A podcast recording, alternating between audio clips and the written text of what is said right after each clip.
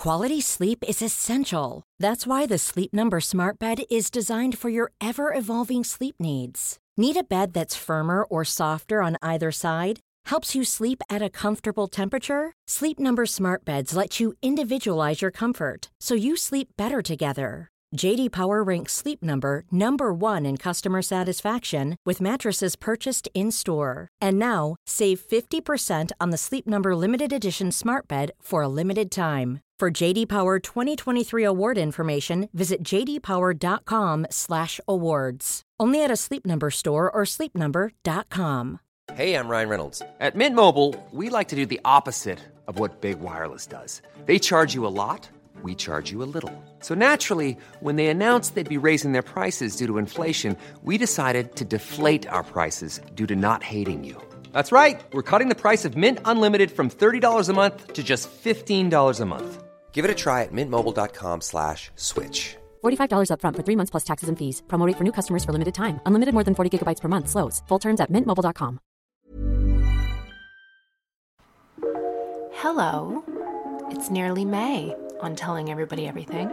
The weather in the UK has turned to shite after several weeks of sun. My Canadian family are telling me that the weather has been bad there all along during this lockdown, so I just hope that as soon as we are released into the wild, it brightens up everywhere for everybody. I am drinking lemon water.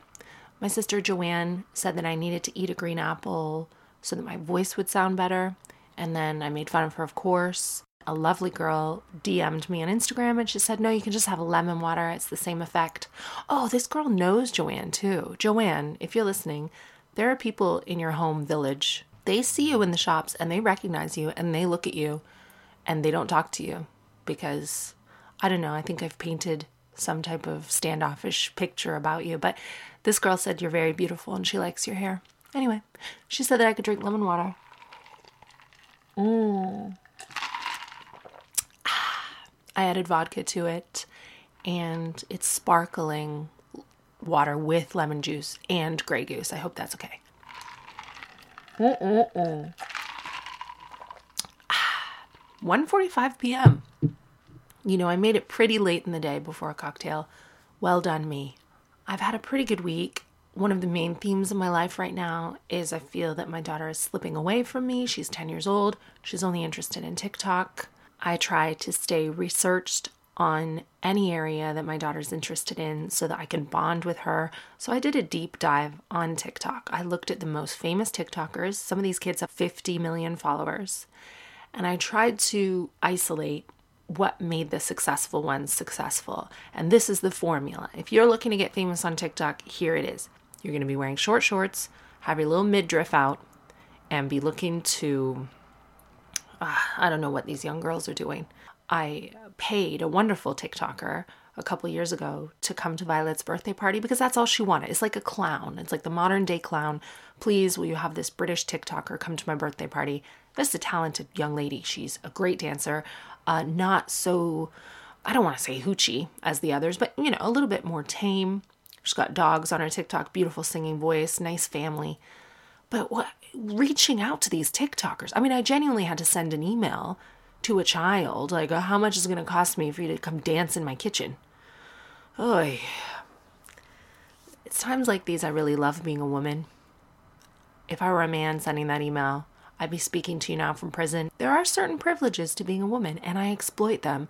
Back when Violet went to the primary school in Crouch End, I would walk over there in a dressing gown because I didn't work this hard to put denim on in the daytime. We all know what that's like now.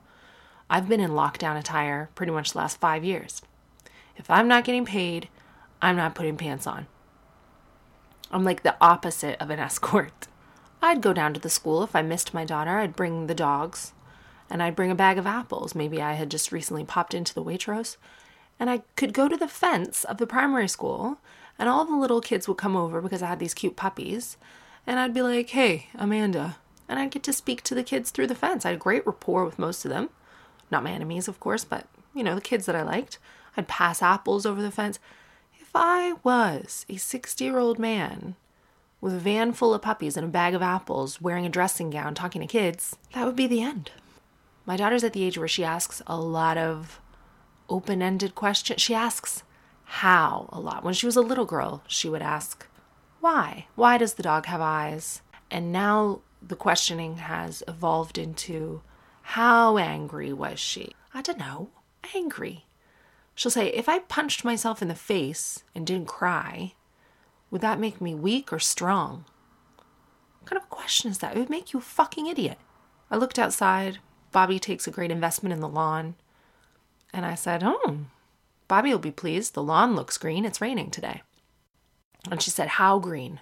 And now all of a sudden I have to become a poet. How green? Uh, as green as a leprechaun eating peas in a lush forest, Violet. As green as a seasick woman in an emerald dress on the Titanic. I don't know how how fucking it's green.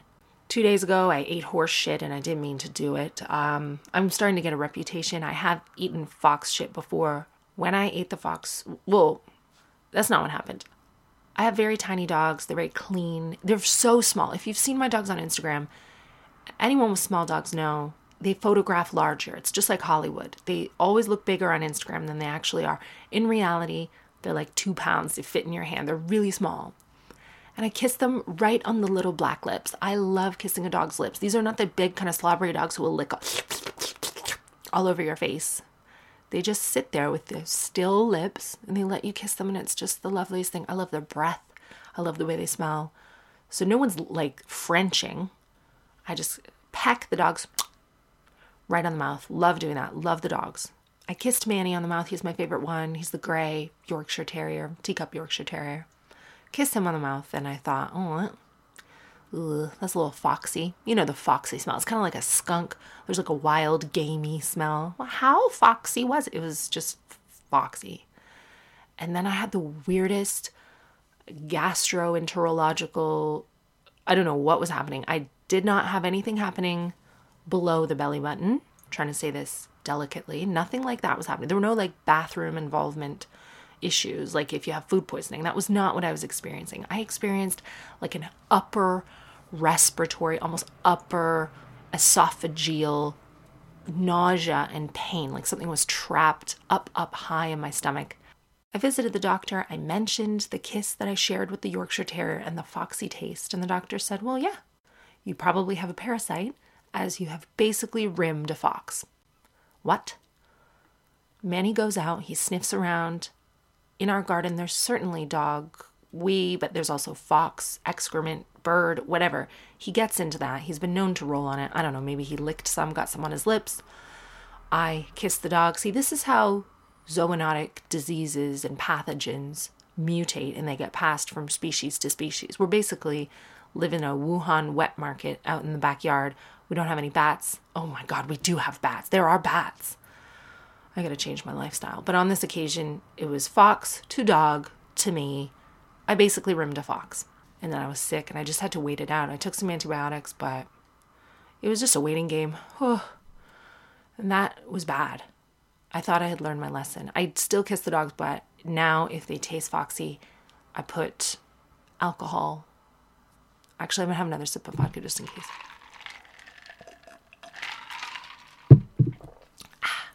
I make sure to wipe my lips right away with sterilized, you know, 90% alcohol, and then I wash with mouthwash, and I haven't had any fox problems since.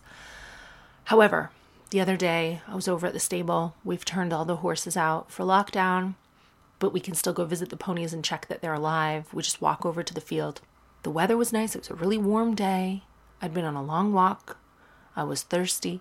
I picked up the hose that we normally use, you know, to rinse out the wheelbarrow and wash the horses' hooves with and everything. Yeah, I drank from the horse hose, and yes, it happened to be covered in horse shit. I realized that a little bit too late. But the good news is, foxes are omnivores. They are more likely to have poisonous excrement. Horses are vegetarians, and is basically just mulched grass that I drank, and I am feeling fine. There were no side effects from drinking a little bit of contaminated horse shit water, and I am so happy about that. So if you're really thirsty at the stable, and you can be pretty much sure that the horse hasn't recently been wormed or there are other animals around, you can you can drink a little bit of horse poop water. Go ahead. My takeaway, not that bad. I'm going to go straight to the letters today because last week I requested some letters that weren't so sad after the pregnancy loss episode. Oh my gosh. Just the absolute weight of the world hearing all these women's stories. And it makes me so glad that I made the episode because that's exactly what I wanted to do. I said, I can't feel this terrible loss and not have any good come from it. I need to make that meaningful in the best way that I can. And I really feel a lot of peace from that. A lot of you have opened up about your stories. They are way worse than mine, most of them. Sorry about that. It's painful to hear them, and that's why I'm not going to share any of them. But keep writing them to me because I can take it. I'm strong.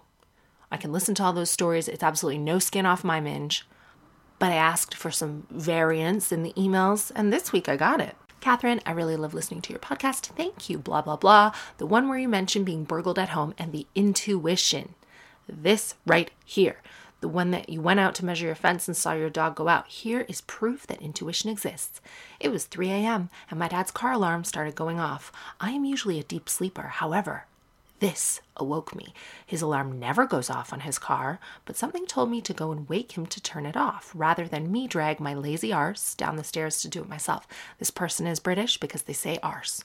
While my dad was awake and turning off his car alarm, he had a double brain hemorrhage and a stroke. He survived, thank goodness, luckily, as we were able to get to the ambulance straight away. However, they said if he would have stayed asleep, he would have still had the bleed that night and died in his sleep, or he would have had it while driving to work the next day, thus maybe crashing his car. There you have it proof that intuition exists. People, intuition is so powerful, and we spend such little time on it. And by the way, this is not considered scientific proof. They would put this in the realm of coincidence. Not me, though. I'm not going to say your name, anonymous, but not me. I believe in this feeling. Uh, my mom used to be obsessed with this book called The Gift of Fear, and how if you feel afraid, you should usually run. I think, I mean, that's the synopsis of the book. I didn't read it, but intuition is real. Whales are somehow able to think as a group. I remember reading about whales that, oh, this will make some people sad. Okay, if you don't want to hear about whale hunting, just skip a minute Jen, I was reading that when hunters come to get the baby whales to take them to SeaWorld or wherever, and finally this is being banned almost everywhere, so this won't happen much longer. But when the whale hunters come, they want to take a baby because it's easier to transport, easier to raise it in the facility. So they come for the babies, and when they come, the boy whales, the like men, they go to the surface and they splash around to distract the hunters. Like they understand what's happening. And the mums and all the babies swim low and they swim the other way. They're like organized. All these whales organize as a community just through, you know, some talking, but a lot of intuition. And then eventually the whales have to come to the surface anyway, if they're able to get the one year old and they take it. There was a fisherman who was telling his story. He said, Every whale all the moms, all the remaining babies, all the dads, because they know that they're only there for one. They come to the surface and they just wail. I mean, wail. They make all this noise and they they follow the boat and they they don't like to let the baby go and they're just really smart. And I think I'm no animal specialist, but I've not yet eaten whale shit. Those things have been around how long? Thousands of years. If we were smart enough to do a little mixture of Eastern medicine, Western science, um, indigenous, like ancient peoples, intuitive, all that stuff, we'd be a lot smarter. So I'm so glad, Anonymous, that your dad lived. I hope you keep following it. You seem like a very intuitive individual. It was not his time to go, was it? Next, I will paraphrase this one because it's quite long and it is about miscarriage, so a little trigger warning, but I won't go too much into that bit. Um, this wonderful woman has been trying for seven years and has been through five miscarriages. The last one was a bit horrific. It happened during the junior doctor strike, and similarly to you, I have just been casually functioning full time, oh, for two weeks. And then once the strike was over, I was admitted to the hospital for an operation. And so now they've decided not to try for a baby anymore and get the biggest dog possible. And I'm proud to say that our Great Dane is a spoiled dog, brings us so much joy and happiness. Well, I'm so glad to hear that. It's very mysterious, the plan that the universe has for us versus the plan that we had mapped out for ourselves we don't always understand why things happen, but I do admire your ability to accept the challenges that you've been through and be flexible and be creative about finding a different path. One of our family friends is actually expecting a baby who will have Down syndrome. And she posted a beautiful article about um, we're going to Italy. And I forget the quote, but it was this metaphor about um, we had our bags packed. We thought we were going to Italy. We were so excited to see the, you know, the, oh, Italian things, you know, the Rome and the Leaning Tower and all these things. And then at the last minute, we found out our tickets got changed and we weren't going to Italy, but we had made all these plans we really wanted to go to Italy. And well, what are we going to do? We don't have the right clothing packed for Norway and we, we weren't expect we never wanted to go to Norway. What's happening? But we're going to Norway now and it will be an adventure. I'm paraphrasing again, but it was a really beautiful way of going, well, yep, this is the new path that we're going and we'll be ready for it. And it is an adventure. And we'll have a wonderful time in Norway. And we were meant to go to Norway. So her question is I also wish I didn't get so nervous about being asked about having children or planning to have children during work interviews. I'm freelance, I tend to change projects every two years, and I'm attending a number of interviews every so often. The main reason I'm getting nervous before my interviews is the thought of being asked this dreadful question. To this day, I really don't know what is the best way to answer it without making it awkward for everyone in the room. I still want to come across as professional, strong, and independent. Any suggestions? First of all, that question in an interview is illegal, as far as I understand. I think sometimes your body language and just the way that you answer a question and your eye contact says a lot. Are you planning on having a family? I would look that person dead in the eyes and say, No. Neh. Oh. Full sentence. If they persist, oh, well, you're young and you know, you're such a great mom to the Great Dane, and what, then I would just give it to them. Pow, I would say, well, after having five miscarriages in seven years, we've decided not to pursue that any longer because it's so traumatic. Do you know what? Because it could be awkward and it could be painful in the room, but you might feel a sense of purpose having eliminated that experience for the next woman who walks into a job interview because I guarantee that future employer is not asking that question again after your response. A man with children is more responsible. You know, he's got this family. He he's dependable. He can be counted on. He should be taken seriously. He needs his income for his family. Whereas, I'm sorry, I know people will disagree with me. Guess what? I don't give a fuck. I'm right. Women walk in and we're kind of a liability because, oh well, what if, what if little Maisie gets a toothache? She'll be out of here doing the school run. Ugh fuck you. Please answer the question as honestly as you feel comfortable answering it. You don't owe anybody an answer. No is a full sentence. That's my main advice. Here's another email. Good afternoon, Catherine. I hope that you're having a fab day so far. I am. I'm 22 years old. Oh, how nice for you. And this past summer, my older sister, who's 25, got very upset with me on a trip. She was very drunk. She was being unsafe. I was trying to get her back to our campsite. Now you know it's a camping trip. I understand that her need for control was challenged and listening to her younger sister was not an option in the state she was in. Anyways, she was so upset with me, she slept with my male best friend to get back at me that night. I found them in his tent that night after going out and looking for her for hours.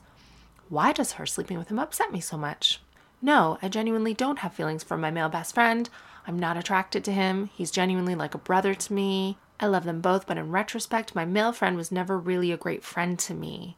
What the shit? I really don't know. Also, my male best friend has slept with my two female friends, and a lot of drama has already come from that, which I had to deal with. And so my sister was just off limits. My sister and I have been to counseling. We can actually have fun together. I can be around her without wanting to throw up. My male friend messaged me for my birthday saying he really wants to talk things out. I want to be over it and I want to move on so bad. You've just said it yourself. You've answered your own question. You want to be over it. You want to move on. He's not been a good friend to you. You're 22 years old. You are a Taylor Swift song. I don't have the full story. I haven't spoken to your sister or this male BFF, but let me tell you 22 year old men are unfinished. He is not done growing. He is a small tulip bulb in the garden of life. You can find so many other friends. You will never have your sister again. And that is the relationship worth salvaging. I personally don't think she slept with him to get back at you. This male friend sounds like a really bad seed. He's not making you a priority. He's doing things that he knows hurts your feelings, it's so clear to me you do have feelings for him. You want to deny those feelings because you know that he's toxic. But if you didn't have feelings for him, you wouldn't care what he did with his genitals. And I just need you to move on from him. I don't think he's a terrible person, but this is a toxic friendship. Rebuild what you've got with your sister and stop messing around in what she does with her sexual life. Because you and I both know that if she slept with someone you didn't fancy, you wouldn't care. Thanks for writing me a letter today. Oh, here's a lovely one about romance. Just wanted to say I loved the romance and lockdown episode. My husband was my boyfriend in infant school. Infant? Like, infant? Oh, yeah, age four to 12. At five, we got caught in the Wendy house with me bent over his knee and him lifting up my skirt and spanking me. Cool. Our moms were called into school, wondering where he learnt it from. Knowing his mom better now, that part is explained. Ooh, I love the little sideswipe at the mother in law. I remember leaving junior school. We'd already broken up as he kissed a girl in Virgin Megastores. Doesn't sound like she belonged in there. Thought I n- never would see him again. I bawled my eyes out. My diary at the time is terrifying. I dreamt about him for years, apart from one snog at a school disco when we were 15 and our schools mingled. We kissed to Titanic, My Heart Will Go On, but he refused to let me play it at our wedding. Suddenly, age 30, I went back to my parents for Christmas. I was on Tinder, having been single for seven years. I was lazy, so my radius was set to one mile. Who should pop up? The ex. Do you remember me? he said. Yes, not many boys have pulled my knickers down in front of the whole class. Has your treatment of women improved? He says yes, or I would probably be in prison. I mean, what flirtation is this? This is exactly why I was never on Tinder. Anyway, that was that. I moved in. We got a dog. We bought a house. We got married within two years. Like yourself, we didn't have a big wedding. We went off to Mauritius, just us. The wedding planner and hotel DJ were our witnesses. Perfect. I'm not sure why I've told you this story other than it's nice. Cool.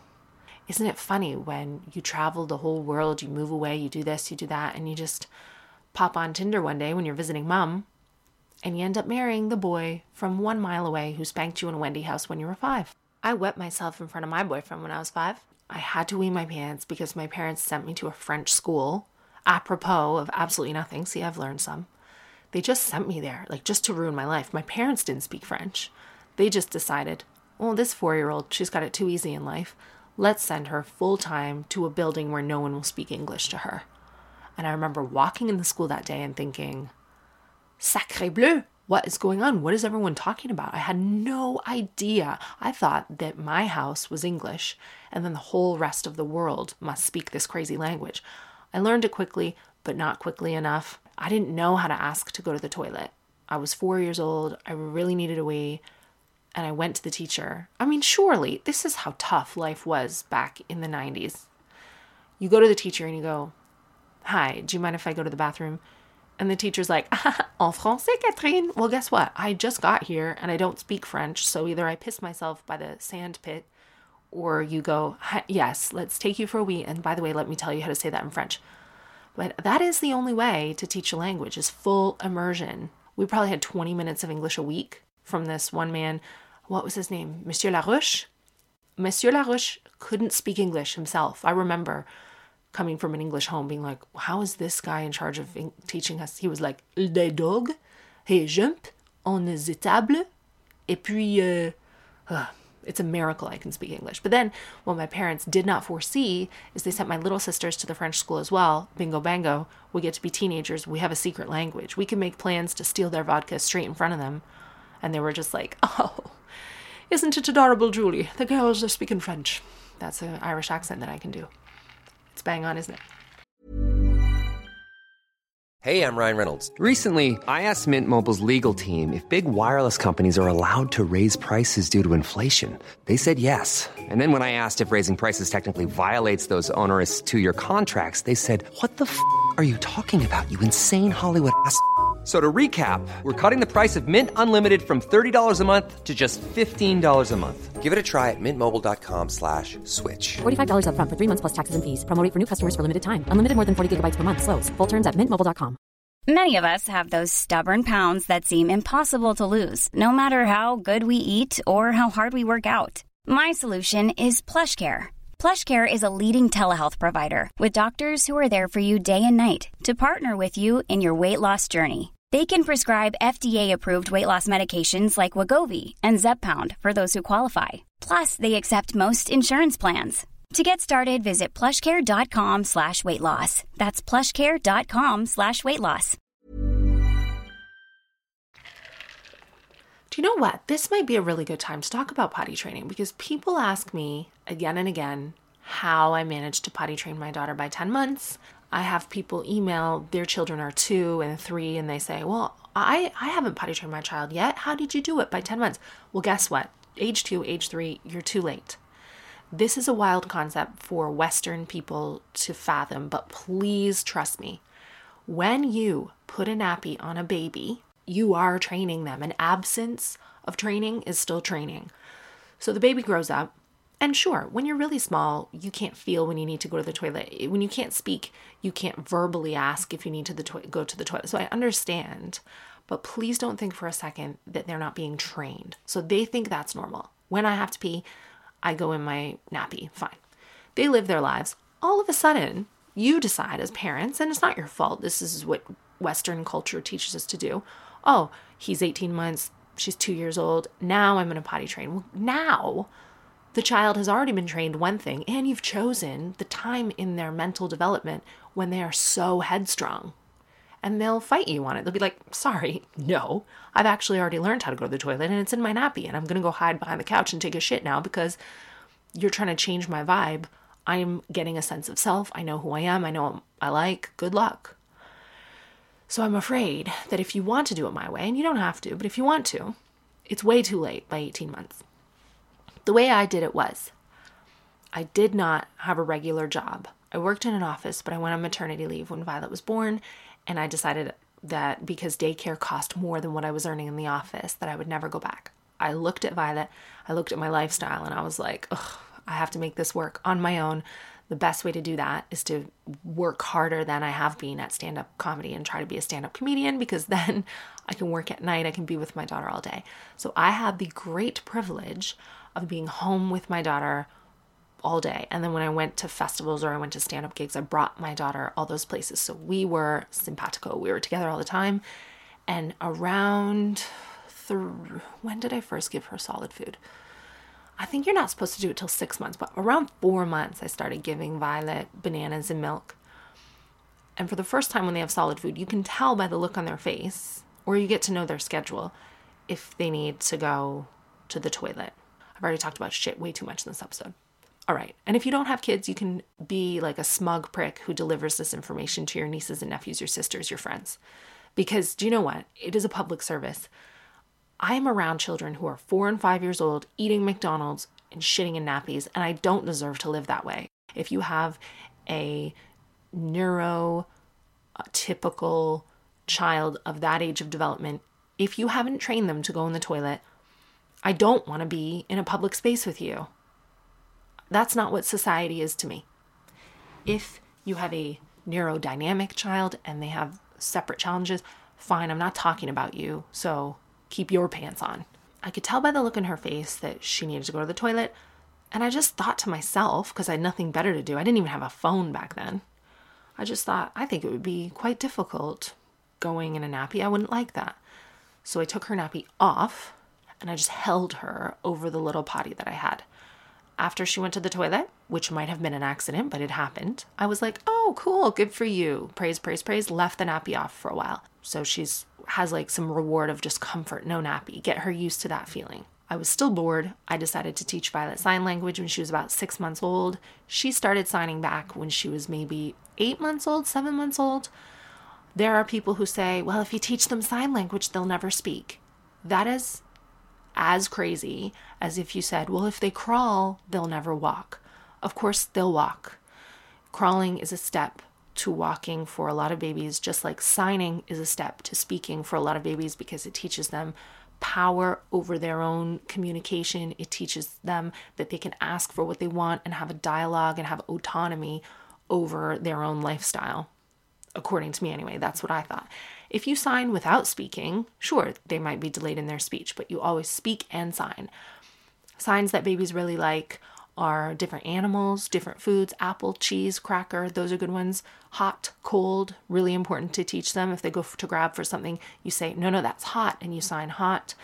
Inside, outside, help, park, mummy, daddy, grandma, grandpa, eat. They like, oh, milk is funny. We were in a grocery store and Violet was nine months old and she saw a woman with like huge fake boobs. It wasn't me, it was a different woman. And she looked at me, rolled her eyes, and did the sign for milk. How we laughed. So Violet had banter from nine months because I empowered her with sign language. And another one of those signs, oh, careful. Careful It's just the letter C on your eyebrow and you like jut it out.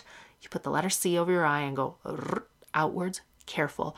That was useful that is still useful today. When Violet is acres away from me in a park and she's doing something with the pony, I don't have to shout. We're not a loud family. And I just sign careful on my eye and she signs me careful. But it's just a way of being like, Eek. so useful, careful. And another one is potty. Potty's kind of hard to sign because it's your middle finger on your shoulder. So I would sign change your nappy, which is like bouncing your wrists kind of. So we just, you can make up any sign in the house. It doesn't have to be like British sign language, any sign that's meaningful to you. You can just sign it. Tired is another good one. Stops them crying. They'll just be like, yo, I'm tired. Put them to bed. So when I put her on the potty, I would mix that with the sign language. If she went to the potty, now I would sign potty, potty, good job, potty, leave her nappy off. So she clicked really quickly that as soon as she could sign me back, she could start asking for the potty. And she did because she was never trained to go in her pants. We totally skipped that step. So by the time she was 10 months, it just naturally, I don't know how, it just taught her more control over the toilet. She didn't ever need a nappy at night. She would start asking to pee on the potty. She would start asking to go to the potty all the time. And if she didn't ask, and I had the luxury of being home with her, after she would eat or after like a little while, I would just stick her on the potty and read her a book or something. It really does take a lot of hands on parenting. And I totally understand that most of us, I mean, not right now, now is the perfect time to potty train your infant or to start. But you can always instruct the nanny or your mom or whoever's looking after the baby when you're at work to do that stuff. And a lot of them will think you're crazy and they won't comply. Well, guess what? Fire them because you'll be doing the nursery school workers a great service. This does work. Please try it. Please do it because not only does it give your child the benefit of autonomy, like no stranger was ever changing Violet's nappy when she was little. I hated that idea, like to send her somewhere and have the like indignity of her laying on her back being like, okay, change my nappy. Like she was just not I could tell by her personality she wouldn't be with that. And she didn't ever have to do that. It taught her a lot about the power of her own voice, that she could ask for things she wanted, that she could be in control of something. And I never punished her if she had an accident. There were accidents, but it's just like, here's what we do we go to the potty in the potty. And most Eastern countries do this from a way younger age than us. I think we're really messed up with like, oh, swaddle your baby and put them away in a cold room far away from you. Do you see any other animal putting their babies in a different nest? You don't. I might ring my mom. We haven't heard from my mom yet. She speaks in a real basic instinct voice that I appreciate, especially once I tell her she's on the podcast, you know. Hello? Hello? Are you okay? Yeah, why? Oh, good. Wow, you just never call me. I, I'm in a meeting, and I thought, oh, it's Cathbomb. I'll answer that. You're I in- put the lady on hold. Oh, you're in a meeting. Okay, well, why don't you call me back when you're out of your meeting? Will you be around?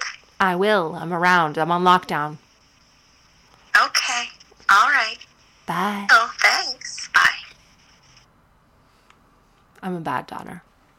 Let's get to another letter while we can. Hi, Katherine. I love the first four episodes of your podcast. Thanks. Just a quick note to suggest that perhaps in one of your episodes you could speak about your opinions around body image. In particular, I'd be really interested to hear about how you've approached the subject with your daughter Violet.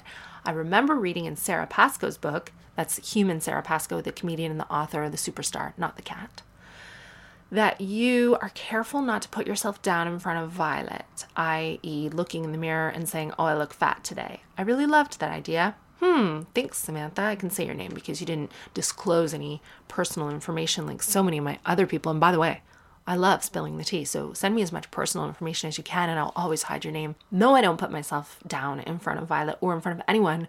Why? Because I'm 10 out of 10 slice, beautiful.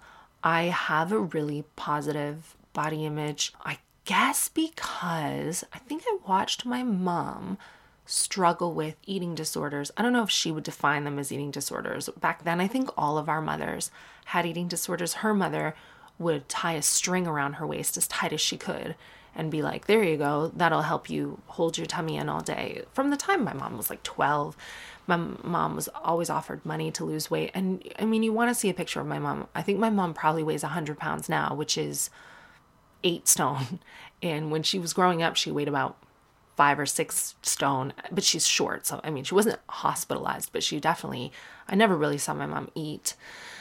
And that was just what it took to be a sexy lady in the 80s, I guess. I blame Farrah Fawcett. I was never one of the really beautiful girls. My mom had the curse of growing up one of the most beautiful women in the world. And that sucks. I mean, my heart goes out to people like that because I was weird looking. I had weird teeth, a giant Irish head, just kind of ginger. I just my personality was the ugliest thing because it really made me stand out. I wasn't the type of girl who was easy to have around. And for some reason, I was able to look at all the outside influences and instead of emulating them, I said to myself, well, my mom doesn't seem very happy here in a small town married to a man she doesn't like, like picking at lettuce. I don't want to do that. Oh, my grandma doesn't really seem that happy doing what she's doing. Oh, well, this seems like bullshit and that seems like bullshit. So somehow I was just able to be like, yeah, I'm weird. And instead of throwing all my tools away, I'm going to use that to my advantage. It took me a very long time. I certainly had skin colored hair and hair colored skin for a number of years. I was thin, I guess, just because I was young, not because I was ever on any diet. And then I worked at Hooters and I did cheerleading because I thought the best thing that I could be was pretty. I wanted to fit in, but that didn't last very long. I learned pretty early I could definitely excel in other areas if I poured my energy into those areas. I liked having my theater friends. I liked meeting other comedians and hanging out with them. And so I value, you know, sparkly outfits and fun makeup and fun hair. I think that can be fun, but I definitely understand that it has an expiration date and it isn't the be all and end all of life. The other benefit to what I do is that I have met so many quote unquote pretty girls, whether that be at celebrity parties or working in television, or even when I was younger, I would do jobs here and there at Much Music, which is like the Canadian MTV before MTV and I met a few celebrities there and I looked at them up close and I just said, well, yeah, like you're a beautiful girl, but I knew early in my life that everything projected on television was pretty much fake, that they all had hair and makeup. I met Jessica Simpson when I was 20 years old and she was amazing. She was really beautiful. But face to face, I just saw, oh, what I see of you on TV is definitely heightened without your makeup in a ball cap, you're just like a really nice girl from Texas. Like a lot of my other girlfriends, you know, we could blend in when we go out. And I just thought, oh, you know what? I like being me. I just became okay with me early on. If you look at our society's archetype for beauty, it is a child. She's always innocent. She's always got big eyes and a symmetrical little face. She's always small. It's not my responsibility to make a man feel big by being smaller and ultimately less physically powerful than he is. And that's why if I feel like eating cream cheese one morning on a key and then drinking vodka in the afternoon, you better believe I'm doing it. I didn't work this hard to starve myself. And that is the key to it all. If you look at a celebrity like Ariana Grande, a very talented, wonderful girl, but the way that she is designed to look in her videos and her just general presentation, tell me that's not an 11 year old in a wig. It's really sick the way we elevate the tiniest, most like sweetest women that we can. And I've said this from the start that larger women are punished because they make men feel small. It's like, not desirable because of this weird structure that we've created. And I just don't subscribe to it. Women are guilty of doing it to each other too, talking about dieting and being small, but it all goes back to being smaller. in every way. Don't take up space with your voice. Don't take up space with your presence. Don't take up any physical space. Just tuck yourself away and be as quiet and as young and as little as you can. And I, I'm not going to raise my daughter that way. I think that Violet's involved in a lot of athletics. Violet runs around. I teach Violet that she has to eat a lot of vegetables so she gets lots of vitamins. And as long as she does that, then she can have anything she wants. She can have ice cream one day, she can do this, she can do that. I'm not weird about food in the house. I have a more like inclusive approach to diet rather than exclusive. If I haven't seen you eat a vegetable all day, then no, you can't have the chili heat wave Doritos. You have to have vitamins to make you strong and to make you powerful. It's not, oh, you have to leave sweets out of your diet so that you can stay small and be weak. It's like, I just totally flip it like that. And it seems to be working so far. I mean, who knows? We're all doing the best we can. Well, this has been the longest telling everybody everything. There are so many emails that I wanted to get to, but I also like to keep the episodes under 30 minutes because even in lockdown, we're all busy. We've got things to do.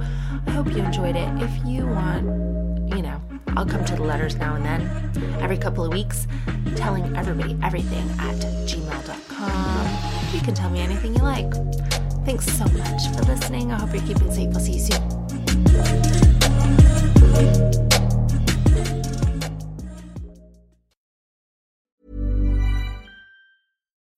When you need mealtime inspiration, it's worth shopping Kroger, where you'll find over 30,000 mouthwatering choices that excite your inner foodie. And no matter what tasty choice you make, you'll enjoy our everyday low prices, plus extra ways to save, like digital coupons worth over $600 each week. You can also save up to $1 off per gallon at the pump with fuel points. More savings and more inspiring flavors make shopping Kroger worth it every time. Kroger, fresh for everyone. Fuel restrictions apply.